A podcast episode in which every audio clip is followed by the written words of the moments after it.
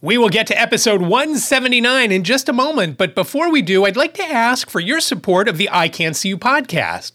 When you need to shop at Amazon, please use my link by going to iCantCU.com slash Amazon. That'll take you right to the Amazon.com homepage. Shop like you normally do, check out like you normally do. It doesn't cost you anything more, but I do earn a small commission. I really would appreciate it. Again, that's iCantCU.com slash Amazon. Thank you so much for your support. From Studio B in Swarthmore, this is the I Can't See You podcast with David. It's like blind people for dummies. Hello there, and welcome to episode 179 of the iCantCU podcast. My name is David, at David Benj on all the socials. I really do appreciate you joining me for this episode, and I've got a few things to talk about, four specifically. Two are in this first bullet point that I'm going to hit first. Email. I got a couple of emails over the past week or so, and I wanted to talk a little about both of them. The first one I wanted to mention was from the Secretary of State of Pennsylvania, and it had to do with voting. The Pennsylvania primary is coming up next Tuesday, the 17th of May, and it was basically instructions on how to vote for everybody except for blind people. Everybody could do it any of the three ways that they had there and take their ballot to the drop boxes. Do you remember when election day was just election day? And the only time you didn't vote on election day is when you were going to be out of town, traveling on business or on vacation or living somewhere else, but still a resident of that state. Now, of course, voting day is voting week or voting month. And eh, don't get me started with that. Obviously, I've already gotten started, but you know what I mean. Election day, day. It's got it's got it in the word. Day. One day. It's open 12, 13, 14 hours. I don't remember how long in Pennsylvania, but it's open plenty long. I don't know why people just can't get there on that day. I've always had no trouble and I've worked many hours on election day in the past and still able to get there because I want to get there and I want it to work. So I get this email from the Secretary of State. Her name is Leigh M. Chapman. She's actually acting Secretary of State. And again, I'm not sure why it's called Secretary of State in Pennsylvania because Pennsylvania is one of the four commonwealths in the US. Pennsylvania, Kentucky, Virginia, and Massachusetts are the four. I don't know what makes them different and why they're called Commonwealth instead of state. I don't know. If you know and you want to school me on that, please reach out. 646 926 6350. Again, 646 926 6350, or shoot me an email at iCantCU podcast at gmail.com. And please let me know. If I remember when I get done recording, maybe I'll look it up. But I, I just don't understand. And again, why isn't she called Secretary of the Commonwealth? That doesn't matter for this. So I get this email, and it's about voting, and there's these different ways you can vote. And it doesn't mention what you do if you're blind. And I know there are ways that blind folks could vote. And the funny thing is, one of them involves, or I shouldn't say one of them, the way involves needing a printer. Now, most blind folks don't have a printer. Why would they have a printer? We have one, but it doesn't have toner. and, but again, if you're blind, you, you wouldn't have a printer because you wouldn't be able to see what came out on it. What would you need it for? What would you be printing other than maybe about and a couple of other other things throughout the year? So, just for fun, I responded to this email, which I assume was a general email sent out to who knows how many people throughout the state of Pennsylvania, pardon me, the Commonwealth of Pennsylvania. I really didn't expect an answer, and I was correct. I haven't received an answer, and I, I think I've sent a I, I replied to that email probably about a week ago, maybe just under a week ago. The way I vote is with Liz. We have the same ideology. She fills out two ballots the exact same way. Sometimes I will feed it into the machine. Other times she'll just do it if I'm not feeling it or it's busy uh, or my hands are swollen and I'm dropping the paper all the time. And again, that's that's another thing that is kind of funny. The way you vote now. Back when I first started voting all those years ago, back in 1988, I think it was for the first time I voted. It was levers that you pulled, very tactile. Now, at the time, I could see a little bit more, so I could actually read what was on the ballot. And other than during a primary, and again, the primary is one where you pick basically your starting team against the other side in the general election in November. And again, I know there are more than two main parties. Well, I know there are other than two parties, but for the most part, especially in an off year election, it's primarily Democrats and Republicans. Now, in Pennsylvania, if you're a Republican, you you can only vote for Republicans, and if you're a Democrat, you can only vote for Democrats. You can't walk in and say, "Hey, I'd like to vote for this side this time." And if you're an independent, you can't go. the only time you can go during a primary to vote would be to vote on any kind of ballot questions. You wouldn't you'd be able to vote for those, but you wouldn't be able to vote. You can't walk in and say, "Hi, I'm an independent today. I'll be voting for Democrats or Republicans. And I know in some states you can do that, but not in Pennsylvania. So when it's a primary election, it would be a little more difficult, even with the old style machines with the little levers. Again, during a general election, though, and you are going to not split your ticket and you're just going to vote for a straight Democrat or straight Republican ticket, you just have to pull one lever. And if you know what one starts at the top, you just pull that lever if that's the one you want or the next one down, and you're good to go. As technology has in quote unquote improved elections, it has become more difficult for someone who is blind or visually impaired to vote. You can't push any levers anymore, you can't feel them.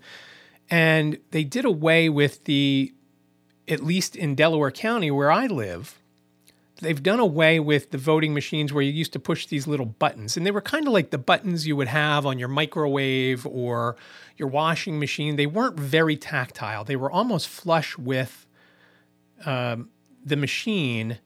And you weren't sure if you've pushed it. It's not something you would be able to check because when you pushed it, a little light would go on. So they've done away with those. And now it's basically a paper ballot, and you're it's like you're taking an SAT test to get into college. So again, when we go in, they see us, they always ask if I want something, if they if I needed help. And Liz again just says, "No, I'll write down his stuff along with mine." And we usually sit somewhere. Well, Liz sits while she fills them out. I stand, and she fills them out, and then we walk over to the machine, and then you feed it into this scanner. Which, like I said, sometimes I will do it if it's not busy, uh, other times, Liz will just do them both. And we're done. But in this email, it said every which way to vote except for if you're blind or visually impaired. It didn't give you any kind of idea on what to do. So I said, I'm blind. How do I vote? To see what kind of response I would get. And like I said, I've gotten nothing back yet. Now, maybe before election day next Tuesday, I'll get a response. And it has been a big issue, not just here in Pennsylvania, all around the country. In Maryland, I was talking to someone where they would get a ballot that was a different size than any other ballot. So even if you voted in private, how many blind people are there per ward? And they know, okay, John was the only blind person in and they see one ballot with a different size piece of paper, they're going to know that's how John voted. Which of course is not not right. Now, I don't know if Maryland has fixed that. That's going back uh, 2 years. So, I'm still waiting to hear from the Secretary of State, Leigh M. Chapman. And hopefully I will find out and it's something that we're going to talk about on White Canes Connect because I have checked out other voting machines at various NFB events that make it very easy for blind people to vote. But of course, it costs money and it would require the county at least in Pennsylvania, it would require the county to have all of the same machines. And if they did that, the company that I saw that made it very easy, doing it by voice and making it simple to make the selection that you wanted, everything was easy about it. And I don't remember the name. I saw it at an NFB state convention uh, a couple of years ago. So it'll be interesting to see what happens with that and what happens. I'm sure for the general election come November, it will be the same way. And maybe they're working on a different solution, but right now it's just not a great solution. And again, if you don't live with somebody sighted and you've got to vote with the way they have it set up now, you need a printer, which you can't see.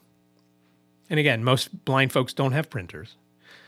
And you need to do some things that it's just not right. So I thought that was funny that I didn't get a response from the email. I, again, it's not unex- unexpected though. And I know I've complained a lot about emails not being accessible or whatever for blind folks. And sometimes it's very easy to make that change. It's just a matter of using alt tags. Now, this next item I was listening to a couple of podcasts, and this guest that was on two different podcasts within a month was talking about how she was getting her blog to X number of uh, visitors per month, and she was making X number of dollars per month. And for joining her email list, that was what you got with the opt in. She had an SEO checklist. And I thought, oh, you know, I just have to give up an email address. I've got a million of them. I can give one up that I don't mind getting spammed with. And so I get this SEO checklist, and it's an image. It is a, I think it was a PDF. It was either a PNG or a PDF. But it, if it was a PDF, it was a PDF image, not an OCR PDF, where a screen re- reader would be able to read it. So I don't remember how many points are on there, and I'm thinking, okay, well, boy, I'd like to read this.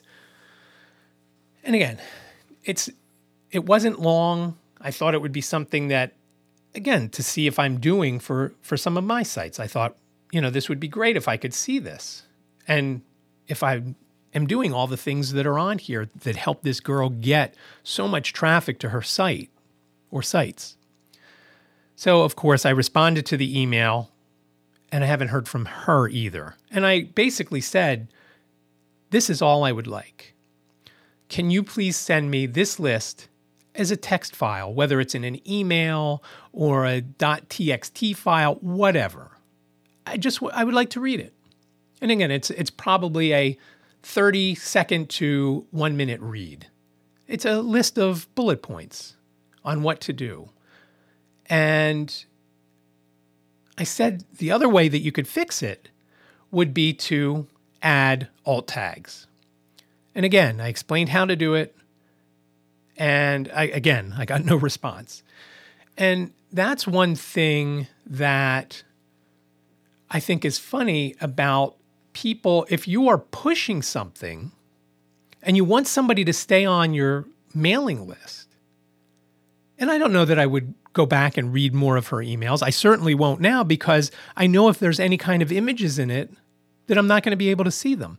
And before I even emailed, I thought, you know what? It's not reading it on my computer. Let me take it into, let me open it up on my phone because the photo app on your phone now, the camera app, is very awesome when it comes to text and photos. And I thought, well, maybe this would work. And it didn't. I dragged my finger around the screen with this list and it wouldn't read anything.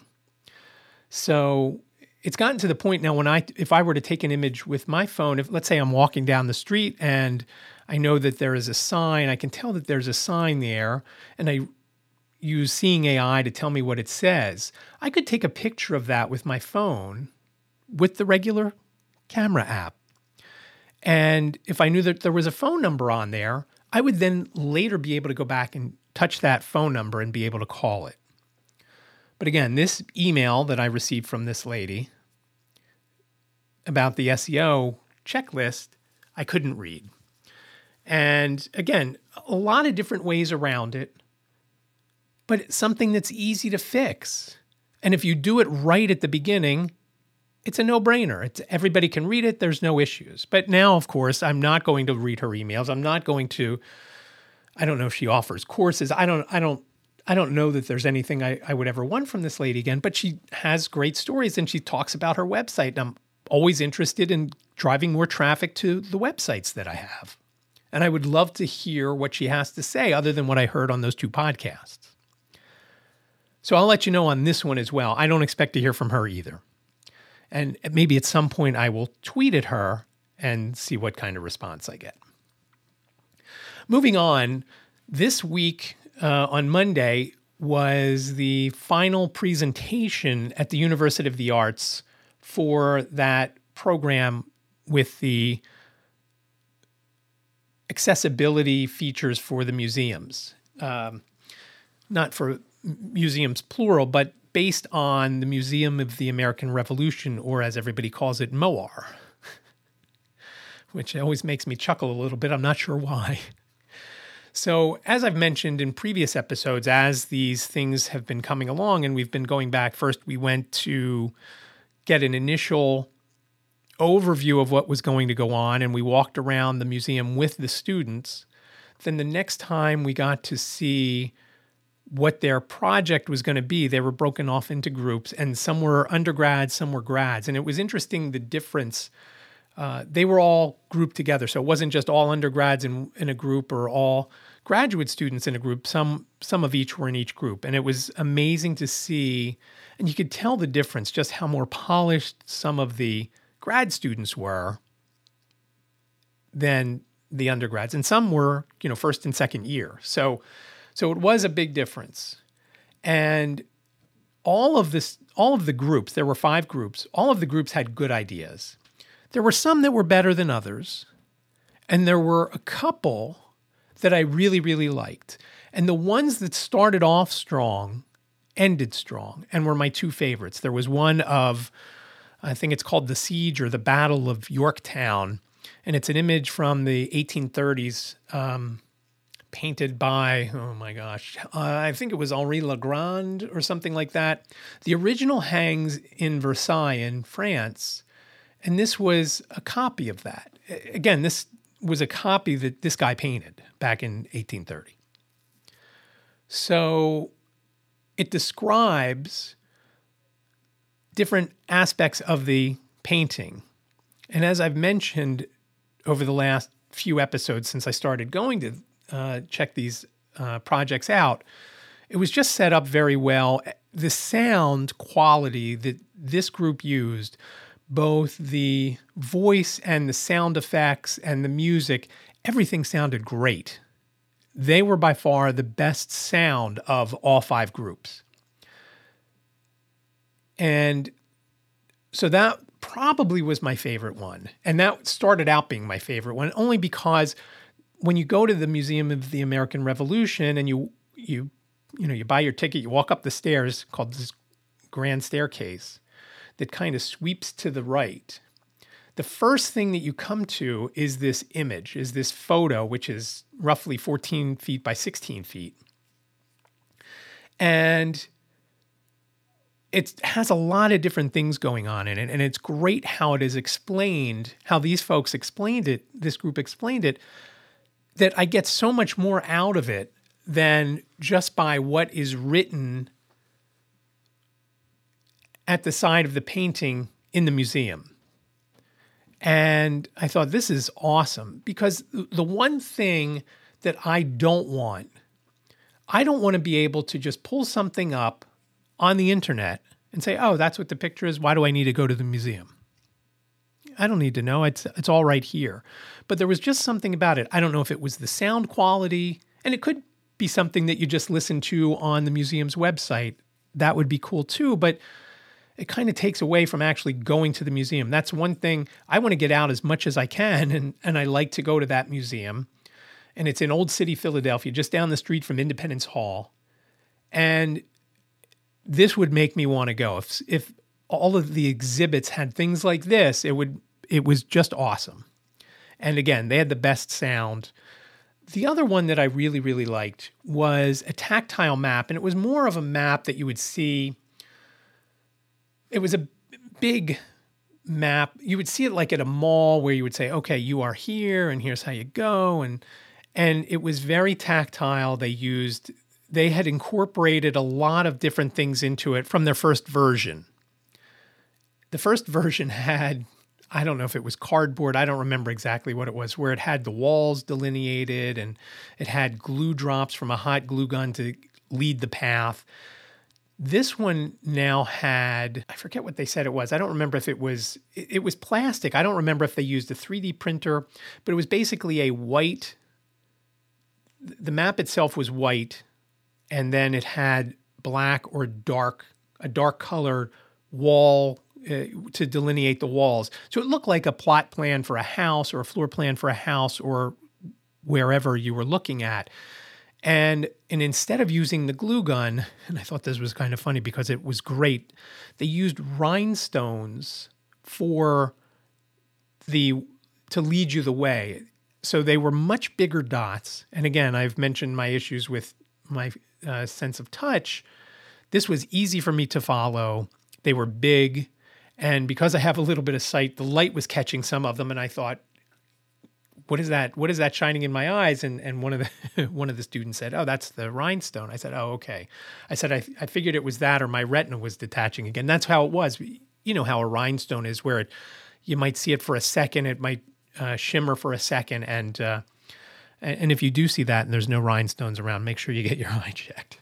Uh, but this one was a really good use of their time and each iteration of the map got better and better and better. They went from a great idea to getting their plan out to improving that plan and then their final project was the best of the 3. One of the ones that I really wanted to see do well kind of fell flat. And that was one where their idea was to have near a display case where a sword was, and I talked about this, I think, the last time that I was there. It had a sword, and you could feel the handle and feel the guard, and you could feel the initials of the guy whose sword it was that were etched in the guard, and then you could feel the blade. And again, the blade was not the actual size. But the cool thing was during the last version of this project, they also had a way of feeling how heavy the sword was, which was awesome. Well, in the final project, and there's also audio that plays when you when you touched a certain part of the sword, it would tell you about that part. That all was the same. The audio was still the same, although a little tough to hear. But they got rid of the weight and where you could pick it up and feel. And again, it wasn't the whole sword, it was basically a handle and it was weighted to the point where it felt like how heavy a sword was. And they had trouble with the 3D printer, and that's why they couldn't do it. But I was disappointed in that. That was the one I was most excited to check out. And I know that the professor for that class also question why they didn't have that because everybody loved that. Everybody that was part of uh, our group said what a great component that was. And there were two other groups, one which I never really liked the idea of. And I, and I feel bad for saying this because this was it just wasn't something that was geared or bothered me to need to know. And again, some folks go to museums, some folks have sensory issues, whether there's an issue um, that's diagnosed or just in general. So this this group came up with a way to, as you walk into an exhibit, it would trigger a sound. You're walking into the such and such gallery. There, here's what's in here, and the noise level is this and the vision visual level is that and again for blind folks, it didn't matter the visual level. But again, there's some blind folks that have other issues where sensory overload might be an issue. And uh, it was helpful. And again, it's something that was helpful. It just wasn't helpful to me because I, I wouldn't have that issue. Paired with the folks that came up with the map, it would be a good combination. And their final project ended up being pretty good. And the best part of their project was the person that did the narration for the different rooms uh, or galleries. She had a very nice calming voice and it was actually it was actually a great voice. She had the best voice of of all the folks that did recordings. It was not the best sound. The sound quality was good but it was only this person speaking again the one that i mentioned with the painting that was just overall just a much more polished better sound overall but if they paired the sound effects and everything else with this girl who did uh, the sensory uh, project, it would have been it would have been great. Or if the sensory folks added a little bit of background music or something like that, it would have been it would have been great. And then lastly, there was a group. There is a gallery in the museum that has six or eight statues in which you can walk up to and touch, and they're a little bit bigger than life size. And it's different Native Americans. Some fought for the British, some fought for the Americans. And their project was good. When the first time we saw their stuff, they really had I was worried that they they had a bit of feature creep in there where they were going to do this and they were going to do that. And it just wasn't something that they could do in the amount of time that they had. It was just too much. And their project ended up being being fine. And their switches were good and everything about it was good.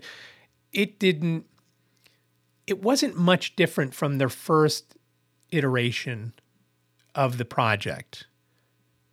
So I'm curious to know what kind of grades these folks got in all these different groups. Uh, it was just it was just very interesting. I was glad to be a part of it and uh, I always enjoy stuff like that. And uh, hopefully, they do this class next year. It's an accessibility uh, museum course there at the University of the Arts. So I hope I'm included next year if they if they do it again.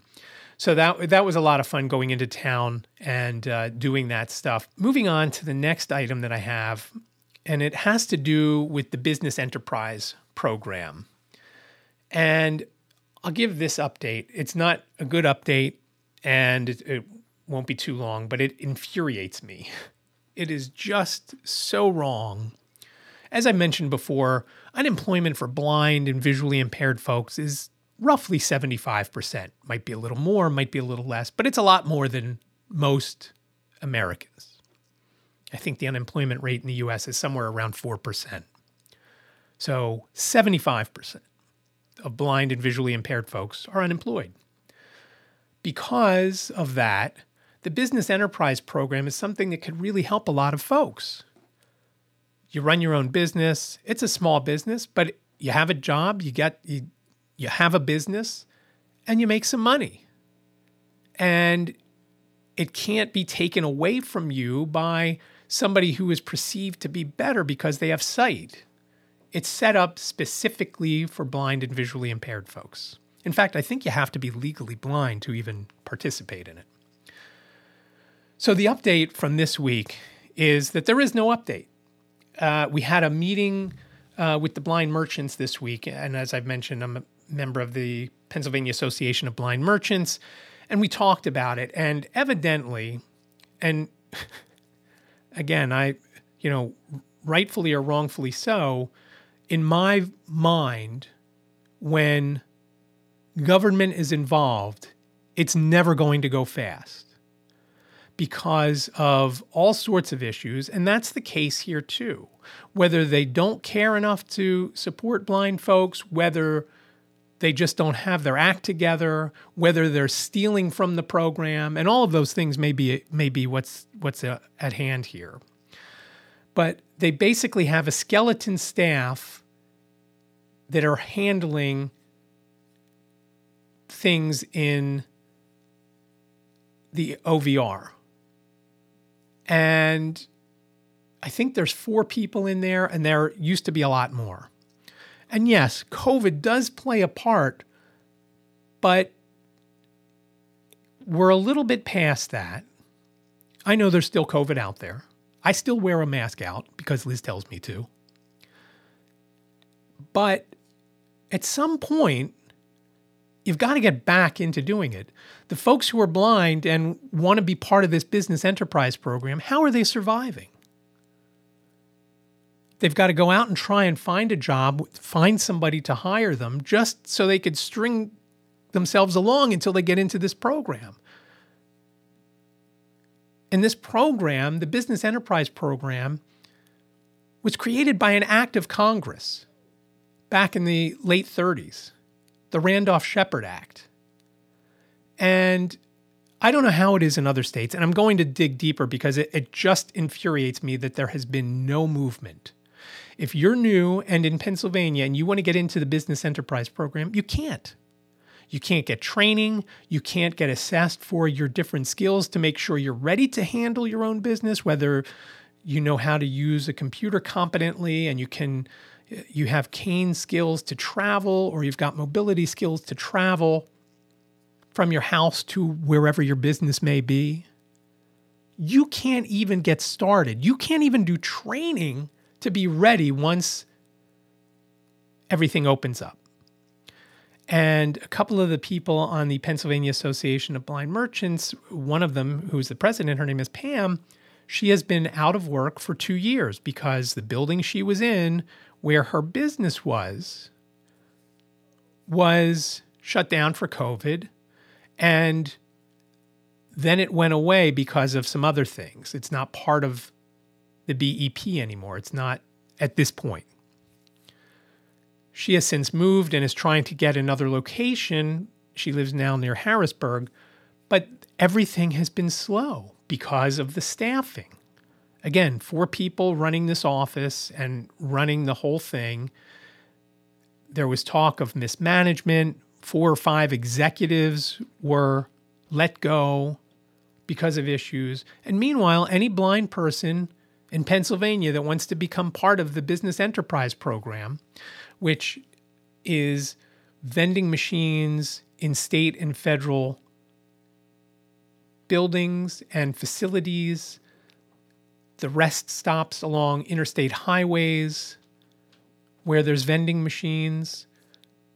Um, some places have cafes and things called grab and goes, little type convenience uh, type markets where in an office building, for example, in the IR, IRS building in Philadelphia, there's vending machines and a and a little I don't want to call it a cafe, but it basically you can get coffee and drinks and uh, sandwiches, things like that.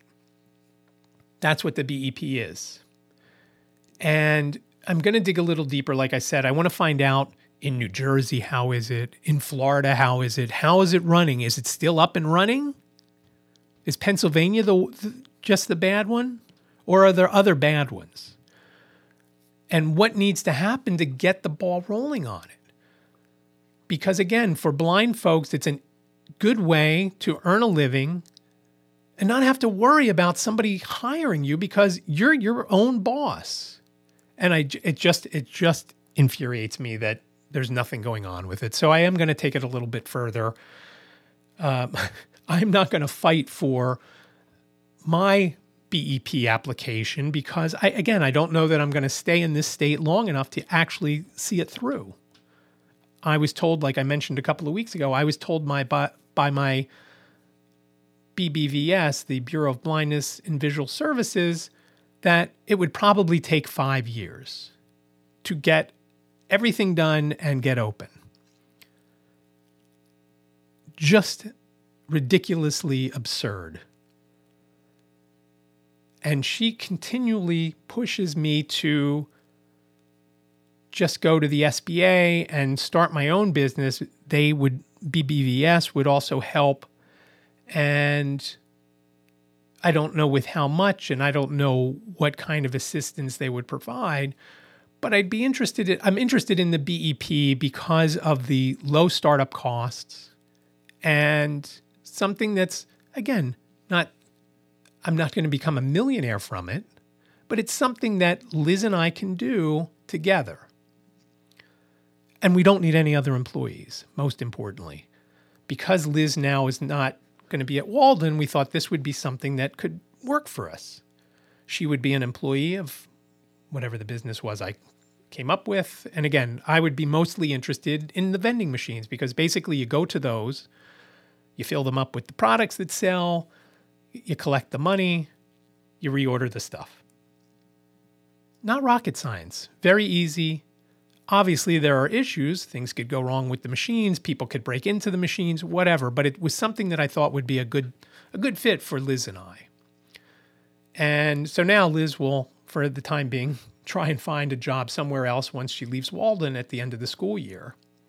And so if you have a job for her, please reach out 646 926 6350 or shoot me an email at ican'tseeyou.podcast at gmail.com because she is looking, she doesn't quite know what she wants. I thought she'd be good as an office manager or something at a doctor's office um, or hospital, something like that. She's very good with people, unlike myself.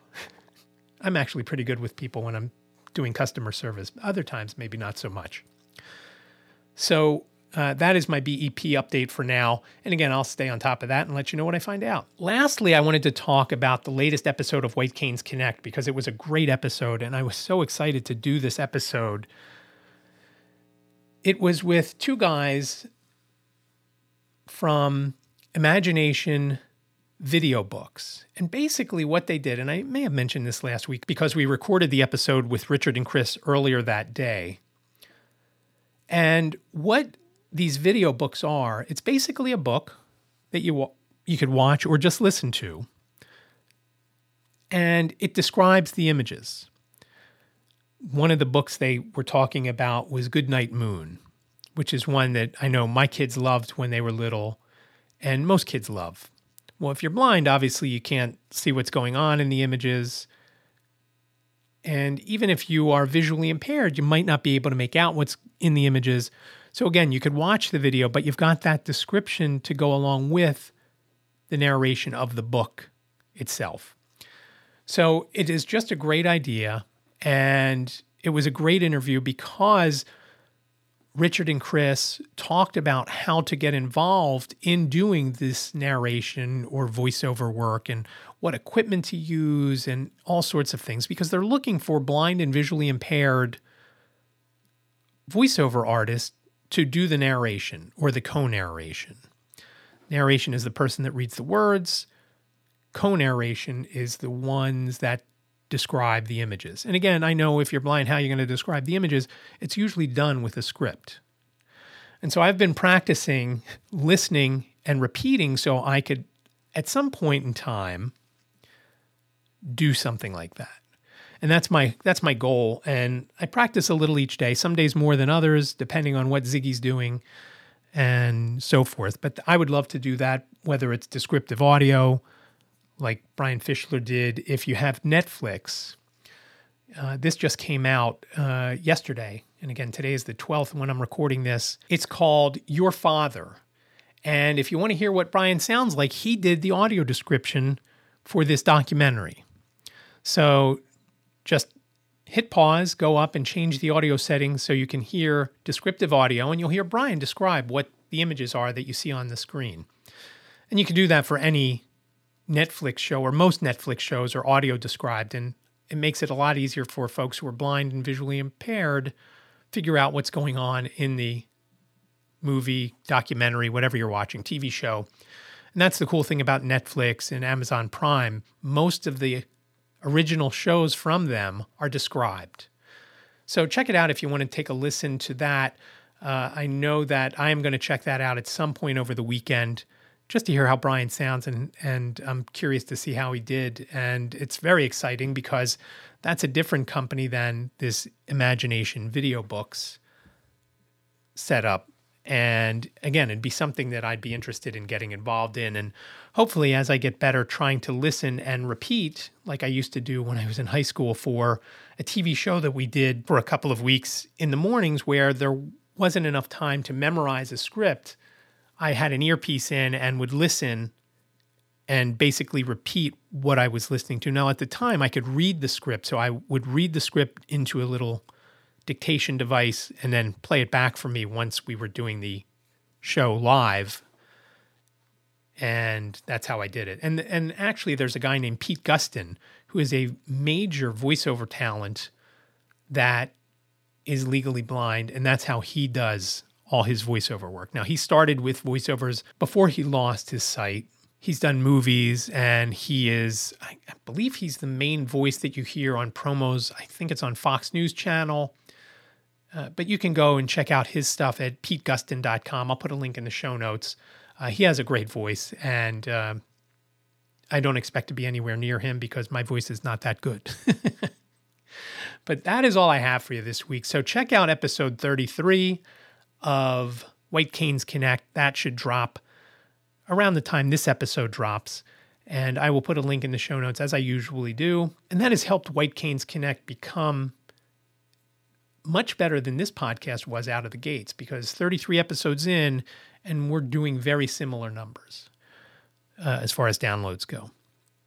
So, again, that's episode 33 of White Canes Connect, and it is with Chris and Richard. Richard has a great voice, and as I said last week, his his voice reminds me of Liz's dad. So when I hear him speak as I'm editing this episode, it just reminds me of Liz's dad. It's kind of funny. But that is all I have for you this week. Again, it's episode 179 of the I Can't See You podcast. Please reach out with questions, comments, show ideas. You can call 646 926 6350. You have up to three minutes to leave your question, your comment, or your idea.